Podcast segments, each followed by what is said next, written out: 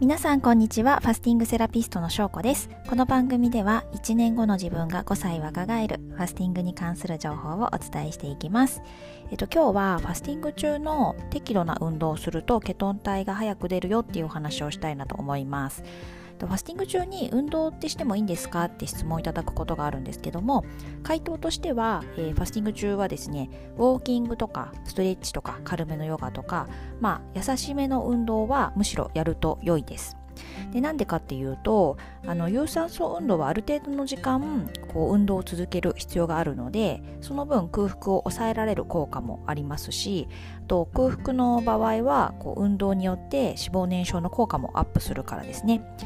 でダイエット目的の方はぜひ適度な運動を取り入れるといいかなと思います。でちなみにですねこれは、えっと、アメリカン・カレッジ・オブ・スポーツ・メディスンっていう雑誌にも載った論文であのこんな実験結果が紹介されていました。でどんな実験かっていうと20人の健康的な成人の方に、えー、36時間のファスティングを2回ですね期間を空けて実施してもらいました。で1回目のファスティングはファスティングのみで、まあ、運動とか特にしない通常の生活だけで実施をしました。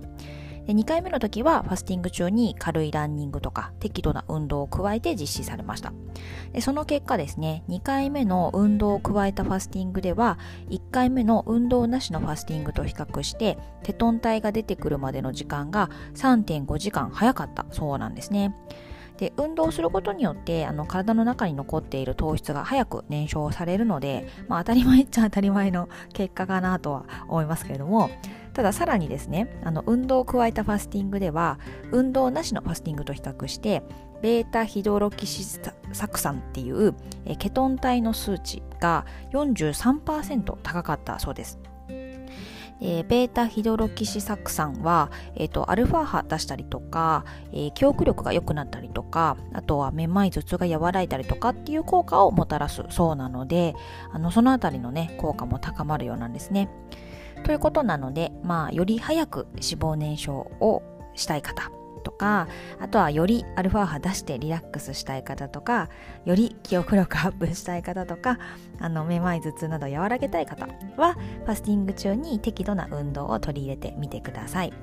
ただですね、えっと、ファスティング中の激しい運動っていうのは控えた方がいいです。でなんでかっていうとファスティング中はその省エネモードでエネルギー不足じゃエネルギー不足なので、まあ、そこで過度な運動をしちゃうと筋肉とか内臓とかの脂肪あの細胞に、まあ、ダメージを与えちゃうというか、うん、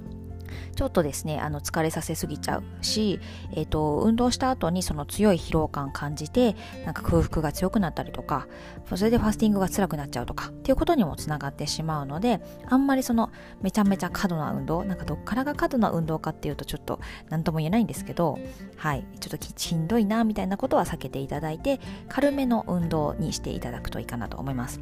で、ちなみに私はですね、これはまあファスティング中と限らずいつもなんですけどもそれを続けてるって感じなんですけど、えっと、1日まあ30分のウォーキングっていうのを目安にやるようにしています。でやり方としては一つは、えっと、うちのワンちゃんの散歩ですね。はい。これを、えっと、30分ぐらい歩くのでそれをするかえーと、雨の日とかもしくは、まあ、あのちゃんと子供たちがワンちゃんの散歩行ってくれたりとかしたら、えーと、一人でステッパーっていうですねこの足をふみふみするやつ。で30分やるっていうのもどちらかしかどちらかを朝30分時間とってやるようにしています。でもステッパーはマジで便利ですね。あの本当にね運動をしながら本読んだりスマホ見たりできるのであのとてもおすすめです。はい。ということでですね、えーと、今日は、えー、ファスティング中の適度な運動をするとケトン体が早く出るよっていうそんなお話をさせていただきました。今日も最後まで聞いていただいてありがとうございます。また明日も聞いてもらえたら嬉しいです。ではでは失礼します。